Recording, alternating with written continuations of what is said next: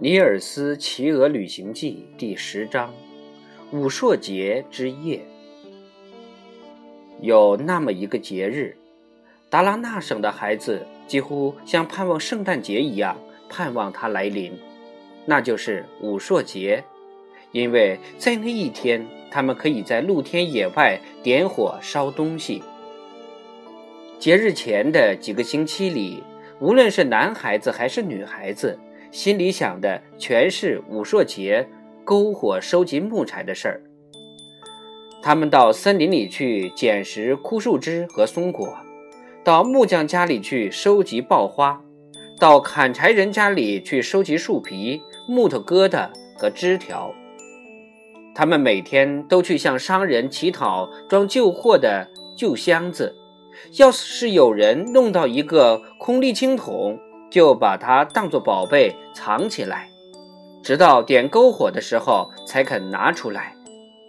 那些搭豌豆架和青豆架的细杆子，转眼间就会不翼而飞；那些被风刮倒的篱笆和用坏的农具，还有被遗忘在田野里的农具和干草木棒，也同样随时都会被孩子们拿走。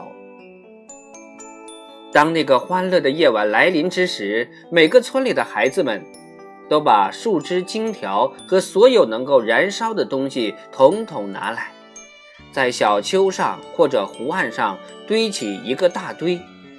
有些村庄不但堆一个堆，而且还有两大堆、三大堆。那往往是因为男孩子和女孩子在收集篝火燃料时的意见不一致。也可能因为住在村南端的孩子想要在南端堆起一堆篝火，而住在村北端的孩子却要在北端堆起一堆篝火。篝火堆往往在下午很早的时候就安排就绪了，然后大大小小的孩子们一个个口袋里装着火柴。围在篝火堆周围转来转去，眼巴巴地等待着夜幕降临。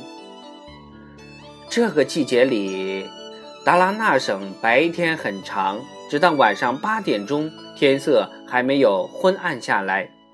由于春寒料峭，在空旷的野外转来转去，叫人等待的既寒冷又心焦。没有树木的开阔地上。积雪早已融化完，中午时分，太阳当顶的时候，还有一丝暖意。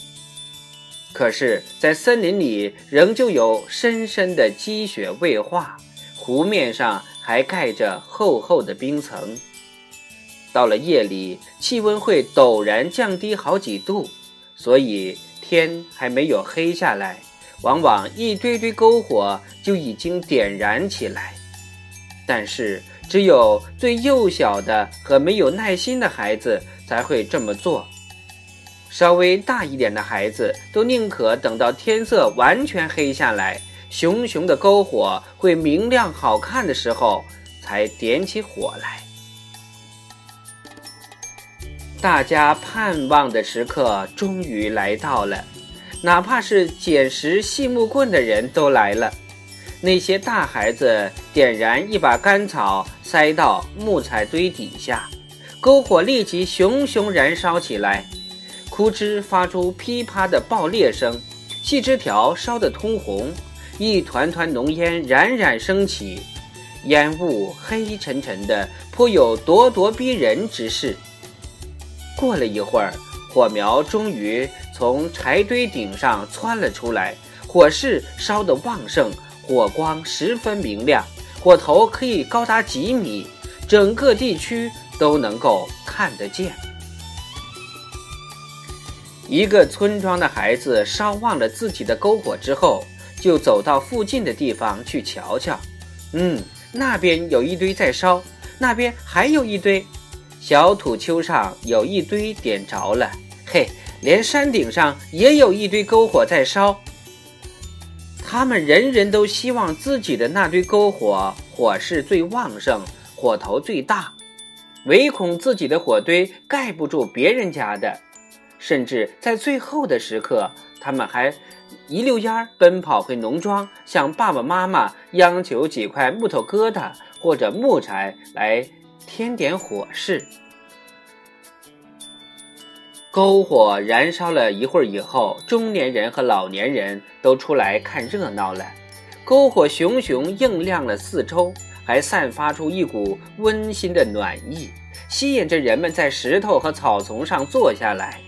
他们在篝火周围，双眼盯住明亮的焰火。于是有人想到，火势这么旺盛，他们应该煮点咖啡喝，才不辜负这良辰美景。在咖啡壶咕嘟咕嘟熬着的时候，有人开始讲故事了。一个故事刚讲完，另一个故事就马上接着讲下去。